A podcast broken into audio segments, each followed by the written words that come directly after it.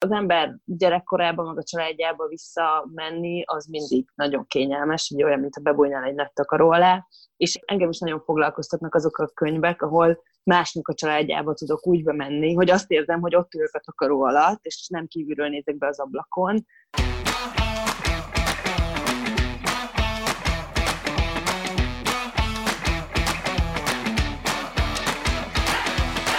Sziasztok! Ez itt a Kultrang Podcast 13. adása, én Edina vagyok. Én pedig Luca.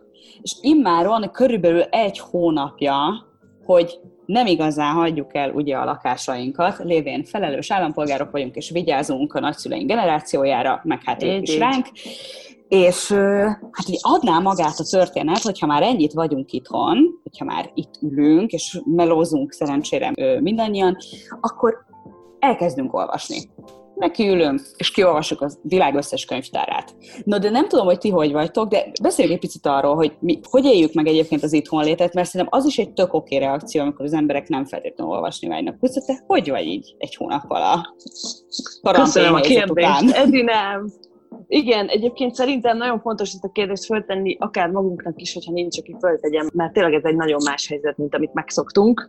És nagyon jól mondtad, hogy teljesen oké, okay, ha valakinek nincs kedve most hat nyelven megtanulni, új jogapózokat kipróbálni egyszerre, takarót kötni, és még olvasni is, mert tök oké okay, tényleg, tehát mindenki azt csinálja, amihez kedve van. Nekünk, mivel ugye alapból sokat olvasunk, ez tényleg egy jó lehetőség, hogy legalábbis a munkába járás idejét azért csak megspóroljuk. Ez jó, és én, amit észrevettem, hogy az olvasás terén nagyon sokat az ez a karantén, az az, hogy most végre nekiállhatok a nagy regényeimnek, az igazán nagy regényeimnek, amik itt állnak a polcon, és mondjuk a következő könyvem, ha befejeztem, amivel most félben vagyok, az a Paul Auster 4321 -e lesz, a maga 800 oldalával, ami ugye nem az a regény, amit úgy bevágsz a hátizsákodba, és nap mint nap cipeled, és én ezt egy éve nézegettem, és most próbálom a jót megtalálni ebben az amúgy nehéz helyzetben. Most nagyon örülök, hogy végre le tudok ülni, és el tudom olvasni, úgyhogy ez tök jó. Ezt leszámítva azért a hangulatom az nyilván változó, igyekszem hasznosan tölteni az időt, többet mozgok, mint annak előtte, de mivel többet is eszem, ezért nagy különbségek nem lesznek. és, és hát olvasunk rendületlenül, úgyhogy így röviden így tudom összefoglalni, de azért próbáljuk, próbáljuk hasznosan tölteni. Ahogy hallom, hogy te is, Dinám, úgyhogy mondd el, te is, hogy hogy érted magad. Képzeld el, én amikor, amikor ez a helyzet így kirobbant, akkor én elkezdtem az ilyen női magazin szintű tökéletes napokat gyártani egymás után. Tehát először tényleg az volt, hogy reggel fölkeltem, mindig ugyanakkor, megcsináltam a kis joga gyakorlásomat. Mindig ugyanakkor volt az ebéd, dolgoztam, meg volt, hogy akkor egyszer a párommal csinálok programot, egyszer olvasok, egyszer ez csak, egyszer az csak, és még bementem ebbe a híres csoportba, hogy a színházi előadások felvételeit lehet igen, követni igen. Facebookon, hogy én majd azt is fogom nézni. Előszörtem a francia leckéimet, kitaláltam, hogy paradicsomot fogok ültetni a teraszra, dödödö. Ezt olyan két hétig bírtam épésszel. Tehát, hogy ebből derült ki, hogy nem vagyok egy tökéletes asszony, semmilyen szempontból, szorongásaim azok nekem is néha azért diadalmaskodnak, plusz nyilván hozzátett, hogy meghúztam a hátamat egy joga közepén, úgyhogy kérlek, hogy oh. vigyázzatok magatokra, mert ez is alkalmas rá, ha túltoljátok. Úgy fordultam az ágyban, mint Kafka az átváltozásban, hogy így nem, nem tud. Gregor de szörny. Konkrétan, tudod, így feküdtem, és így és, és az volt a pillanat, amikor belassultam egy általam nem várt dolog miatt, és akkor egyszer csak rájöttem, hogy nem biztos, hogy nekem ennyire szaladnom kell az idővel. És egyébként én azóta többet olvasok, mert a mérhetetlen kurzusoknak és nyelvtanulásnak és akárminek betervezett időt is olvasással töltöm, mert rájöttem, hogy nekem most egyszerűen ehhez van kedvem. És azt hittem, hogy a Netflixet is ki fogom pörgetni tényleg pár perc alatt, mert hát ez a, írt, a dokumentumfilmek is vannak, meg ilyen-olyan mély történtek, ehhez képest természetesen megnéztem kb. két vígjáték sorozatot, meg egy Ugyan, ugyanez, meg a, meg a százszor látott jó barátokat még egyszer. Igen, körülbelül. Tehát valamit, valamit, amit nagyon régen látunk már. Mi a Stranger Things pörgettük újra a Lacival, de hogy ugyanez, hogy tényleg amit már láttam, azt megnéztem még egyszer. Viszont könyv szinten meg nagyon azon, amit te is mondasz, hogy hosszabb szövegeknek tök jól neki tudtam ülni, Ö, és hát az a szerencsém is megvolt, hogy volt itthon egy csomó olvasatlan könyvem. Mindig javaslom mindenkinek, hogy olvassanak online, ha tudnak, mert ugye a könyvtárak is be vannak zárva, és azért drága történet ö, megvenni egy csomó nem, nem. Bár azért nem ugyanaz az élmény, valljuk Így Van. Én, én, én, aki mániákusan szagolgatom a könyveket, ezt el kell mondjam, hogy nem ugyanaz az élmény. Ne, és hogy járt az olvasatlan gyűjteményed, nem, azt azért mondjuk el, hogy mi lett ebből, mert ez nagyon vicces. Hát elkezdtem, ö, ugye kb. kiürítettem a történetet. Igen, előtt. és aztán mi történt? És aztán vettem 15 új könyvet. Nekem ez, ez óriási volt, amikor Edina így, így rám ír, hogy megjött a könyvrendelésem, és egy, dob, egy végtelen mélységűnek tűnő dobozban lefotóz, és megkérdeztem, hogy ez hány könyvet rejt, és akkor így mennyi? 15? Igen, azt hiszem 10 vagy 15 volt. Majd most megszámolom és utána. Közölted, hogy e, ez volt április közepén, hogy ez már is végéig ki fog tartani. Na, tehát ha ti esetleg olyan földi halandók vagytok, akik nem olvastok ennyire gyorsan, mint mondjuk én, akkor is ez egy tök jó move, hogy egyébként tényleg biztos van a polcon otthon egy-két olyan könyv, amit nézegettek egy ideje, hogy jó lenne, de még nem volt idő rá, úgyhogy ez, ez erre most mondjuk tök tökéletes alkalom.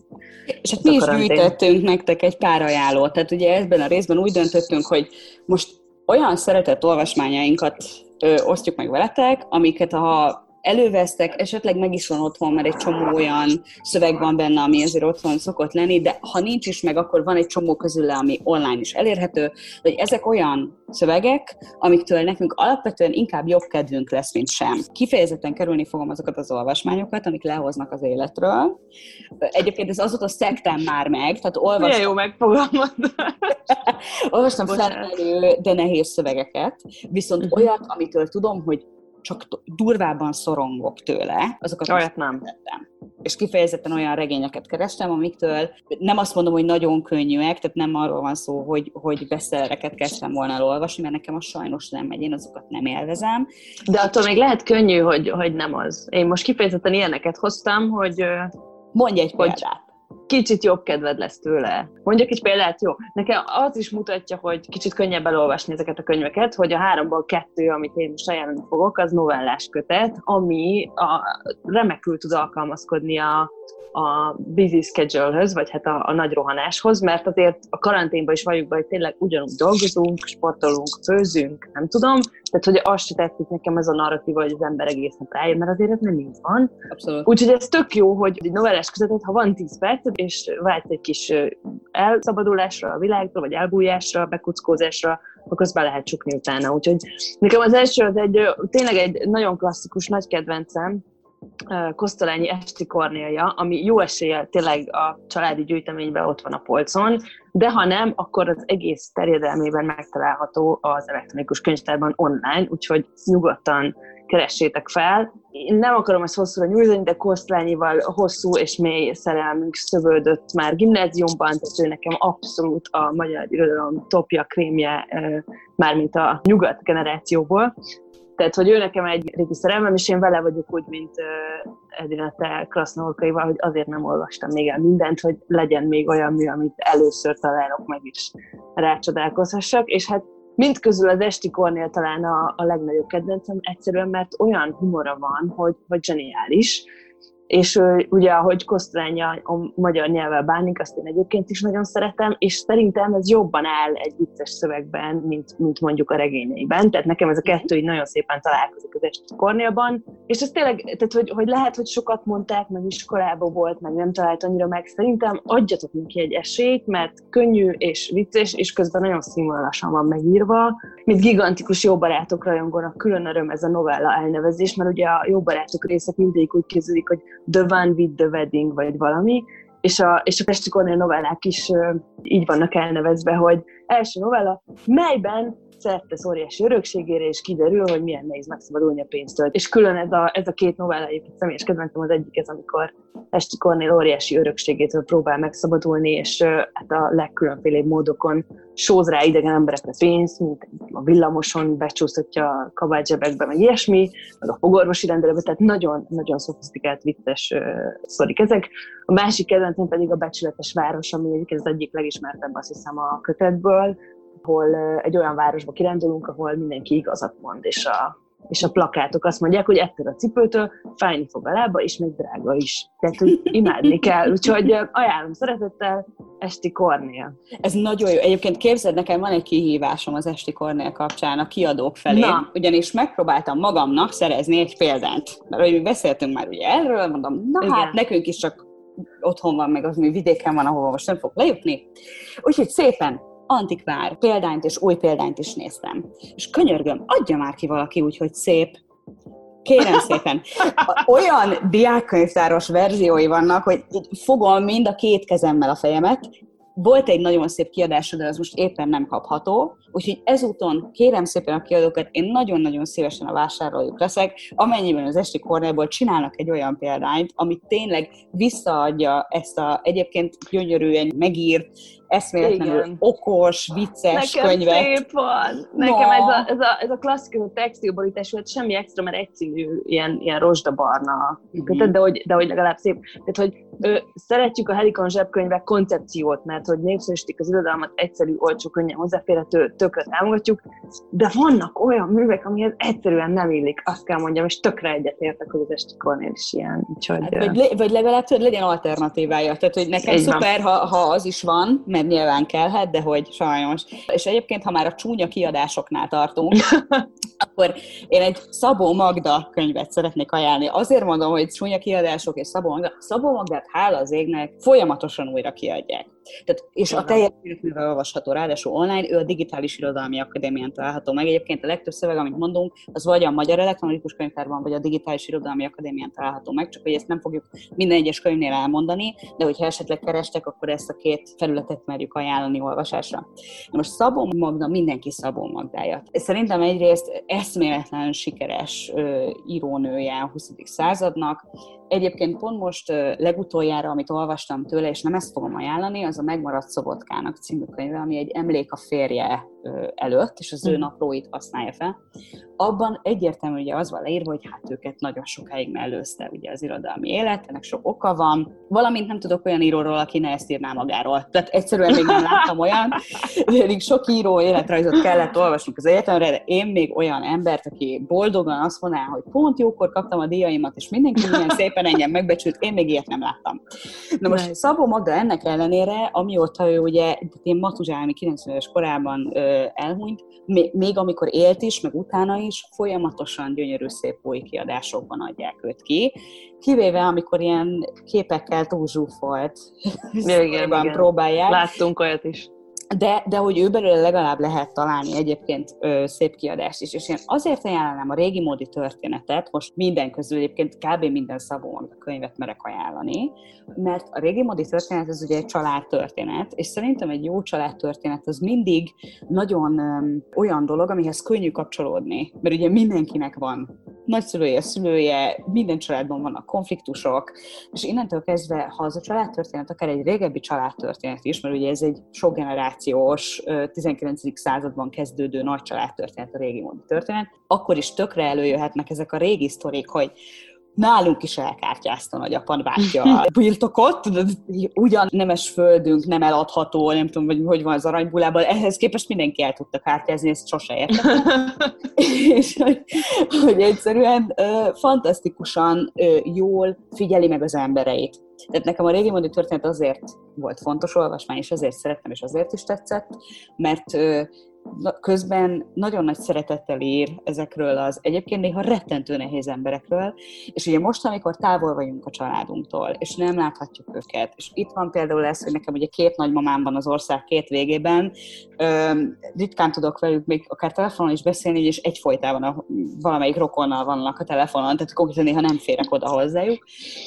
ennek ellenére nyilván az is egy nehéz sztoria ennek a, a bezártságnak, hogy őket nem látjuk, és nekem ez Abszolút. valamilyen nagyon jó módon emlékeztetett rájuk. Jól esett. Igen. Igen, ez kény- kényelmes, kényelmes így. Egyébként ő vicces, mert Uliszkájáról mondtuk ezt, most eszembe jutott az életművésznek kapcsán, hogy szeretettel beszél a suta karaktereiről, hogy, hogy Szabó Magdáról is ugy, ugyanezt mondod, és ez nagyon jól tud esni, már csak az is, hogy szeretettel beszélünk karakterekről egy könyvben, tehát ez tök jó. Meg egyébként azért az ember gyerekkorában, meg a családjába visszamenni, az mindig nagyon kényelmes, egy olyan, mint a bebújnál egy nagy takaró alá, és engem is nagyon foglalkoztatnak azok a könyvek, ahol másnak a családjába tudok úgy bemenni, hogy azt érzem, hogy ott ülök a takaró alatt, és nem kívülről nézek be az ablakon, és ez tök jó, és egyébként a következő könyv, amit én hoztam, az szintén ilyen, hogy még akkor is, ha nem egy tökéletes gyerekkorról van szó, vagy nem egy tökéletes családképről, akkor is ezt a világba való behúzást, ezt a kényelmet, ezt abszolút értem. Ez a könyv, ez pedig szintén egy novellás kötet, ez H. Jánosnak a Bogyós Gyümölcs Kertész fia című novellás kötete, és egyébként azt elmondhatjuk, Edinám, hogy ez lett volna a, a következő irodalmi részünknek a témája, így önmagában ez a könyv, ha nem üt be ugye a koronavírus, és érezzük Igen. azt, hogy többet olvasunk, ezért több könyvet is hozunk. De hogy ez, e, erről a könyvről terveztünk beszélni, mert ezt mind nagyon szeretjük, és, és nekem ez egy olyan komfort olvasmányom, amihez így vissza-visszatérek, mert így itt van a polcon, van, vagyok olyan szerencsés, hogy egy dedikált példányom van, oh. és még egy manóm is van, egy manót is rajzolt bele a, a háj, igen, és a manó sapkája az elbetű a lucából, úgyhogy tök jó. De úgyhogy nagyon, nagyon kedvelem ezt a, kedvelem ezt a példányt. És tehát, hogy ez egy olyan kötet, amit nem így egybe szoktam olvasni, hanem egyet-egyet, amikor úgy értem, és elég gyakran értem úgy, úgyhogy ez tök jó. Ezt először egyébként ezzel a könyvvel az Ördögkatlanban találkoztam, valahogy hmm. mindig az összes sztoring ide fut vissza. Így, úgy tűnik nagyon, nagyon szeretjük. Ott volt egy felolvasás ebből a kötetből, és Rátóti Zoltán mondta el így a... Most nem is tudom, hogy az összes novellát, vagy, vagy csak egy részét. Igen, ez az első katlanom volt. De jó! Ezt nem is tudtad, azt nem, ezt meséltem. Ne. Igen, és, és, és hát annyira jó volt, hogy leültünk, emlékszem, a földre így a színpad előtt közvetlenül, és akkor elkezdte, elkezdte mondani a, a Rátóti, és nem tudom, másfél óráig vagy két óráig beszélt, és így vége lett, és így vége van, hogy én nem akarok innen kijönni, hogy ez annyira tök jó.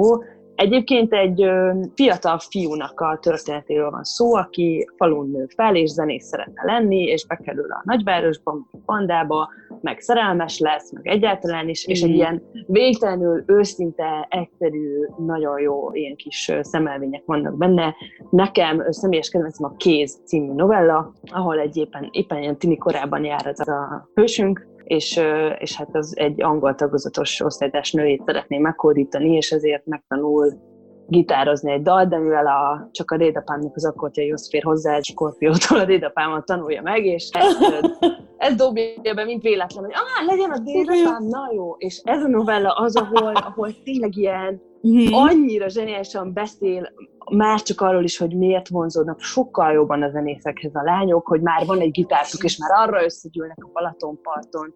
És hát így fantasztikus, tényleg így nagyon ajánlom szeretettel legalább ezt a novellát olvasásra, mert, mhm. mert így valahogy pont jókor talált meg, így 19 évesen olvastam ezt először, és így nagyon magamba kellett néznem, amikor így az volt, hogy már a gitártokra összegyűlnek, de hogy nem ilyen peace love bénaságok, hanem, hanem hogy ilyen nagyon jelek voltak rajta, és így elgondolkodtam, hogy ez így van. Ba. Igen. Úgyhogy Úgyhogy ez egy, ez egy nagyon kedves Ez egy könyv. nagyon kedves könyv. Én ezt abszolút alá tudom írni, tehát annyira, ha már a szeretettel leírásról beszéltünk, itt egyébként érdekes, mert szerintem ez tökre jelen van bizonyos szempontból, de főleg, hogy az elbeszélő fiú annyira egy ilyen kicsit mindannyiunk, ahogy bénázunk körbe az életem.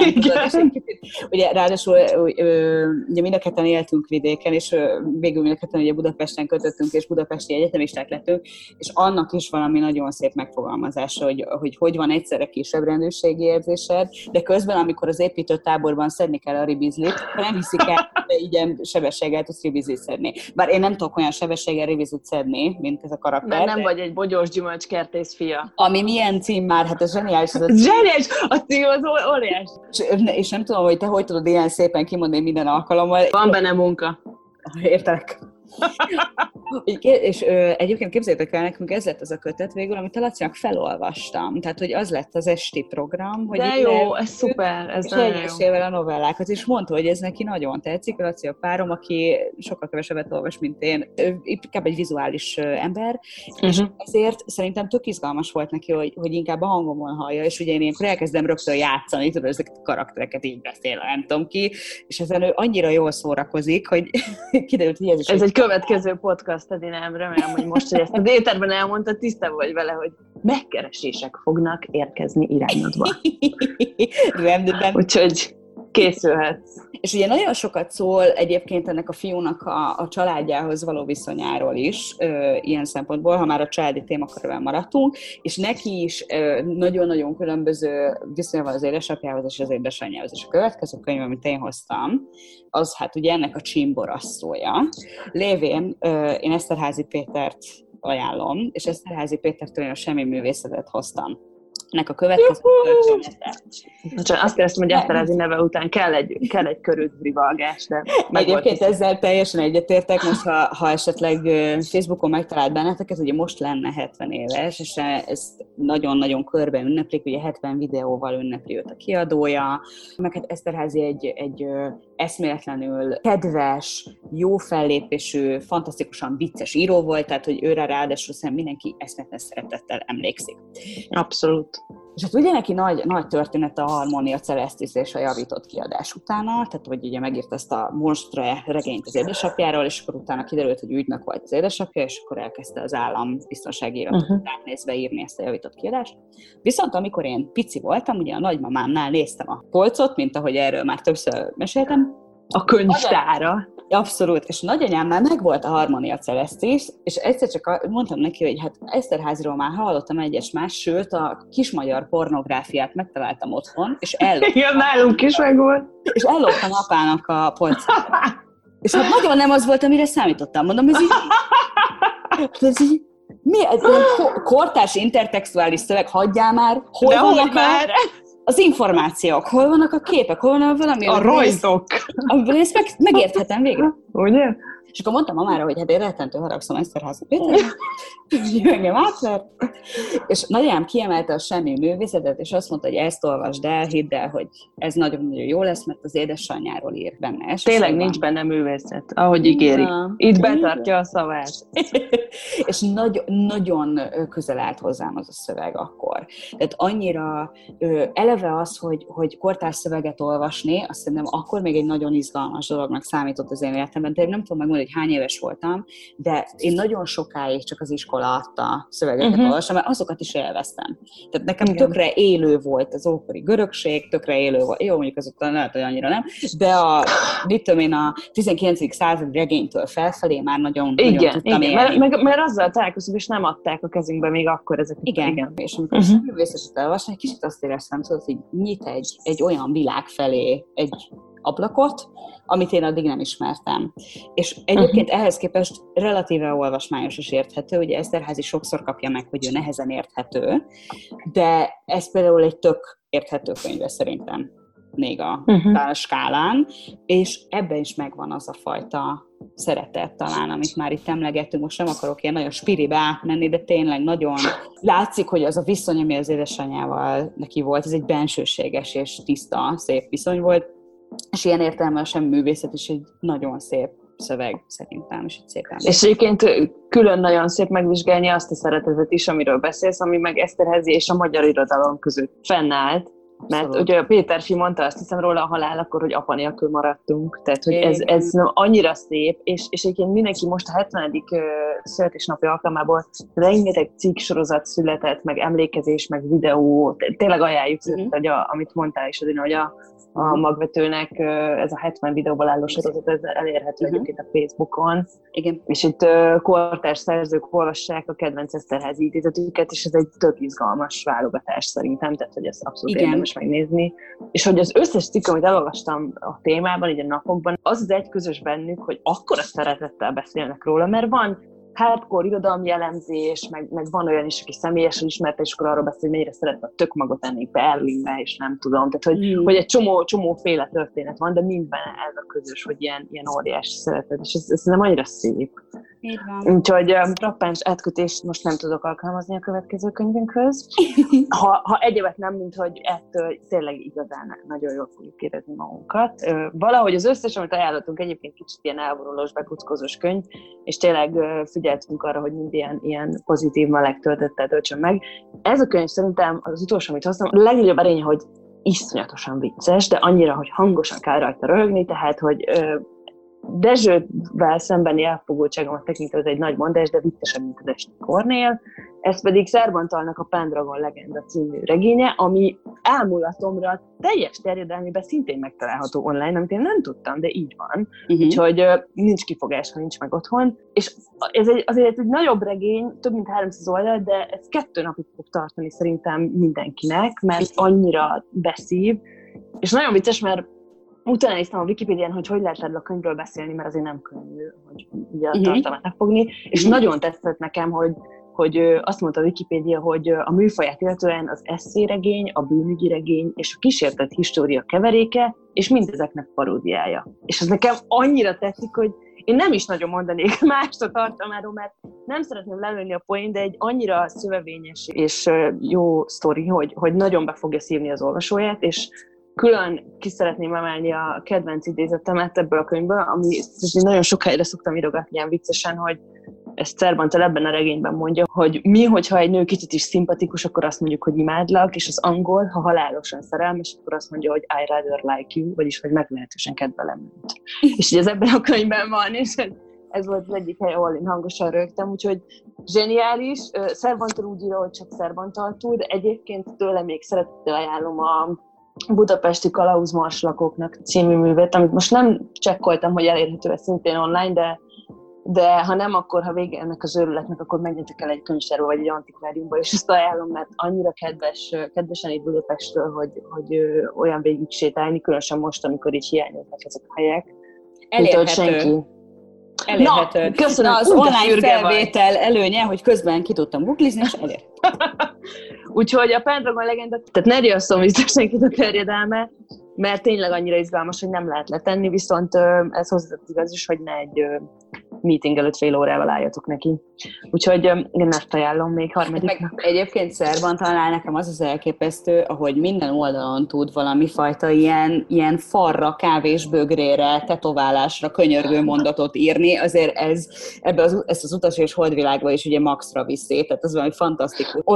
De, mondják de, de, ezt. Hogy, igen, ez közben, közben csinálja egy nagyon magas szinten, mert Na, ez hangozhat úgy is, mintha egy Coelho lenne. Nem, nem, nem, nem, nem Cervantal közben egy, egy nagyon jó író, mindeközben egy nagyon jó egy író. Annyira értelmes, tehát annyira, annyira intelligens ez a humor, hogy ez nekem a leglenyűgözőbb. Ez körülbelül, akinél én a legjobban tudok röhögni, tényleg az Cervantal meg Karinti ilyen szempontból. Uh-huh. Tehát, hogy az a fajta vicc, ami vicces ugyan, de úgy utána kell gondolni, azt, uh-huh. azt imádom a legjobban, ami, ami így intellektuálisan izgat, és ez a könyv ez tele van tényleg ilyenekkel. Tehát amikor azzal csábítunk el egy nőt a könyvtárszobában, maga logaritmuson is tud számolni? Könyv nélkül.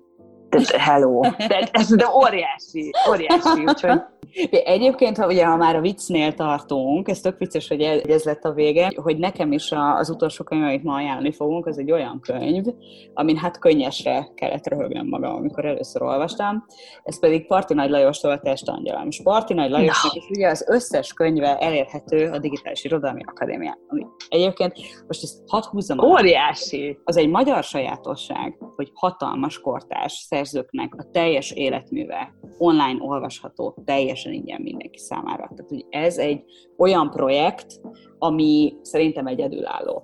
És rendkívül szimpatikus, ez, ez nagyon menő dolog, úgyhogy tényleg nagyon menő, úgyhogy meg lehet találni jó esélye, akit kerestek. Így van, és a testangyala, az pedig egy, hát egy rövid szöveg, de most ugye a, nekem Tarján Tamás tanította a kortárs irodalmat az egyetemen. Tarján Tamás egyszer csak felcsapta a Testangyala című kötetet, épp nála volt, mert nála mindig volt rengeteg. Miért lett volna?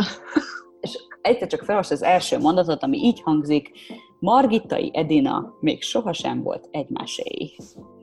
És ezen, ezen, igen, soha nem volt, bocsánat, Margitai Edina még soha nem volt egymáséi most kezdjük ott, hogy rettentő rövid azoknak az irodalmi műveknek a listája, ahol a főszereplőt Edinának hívják.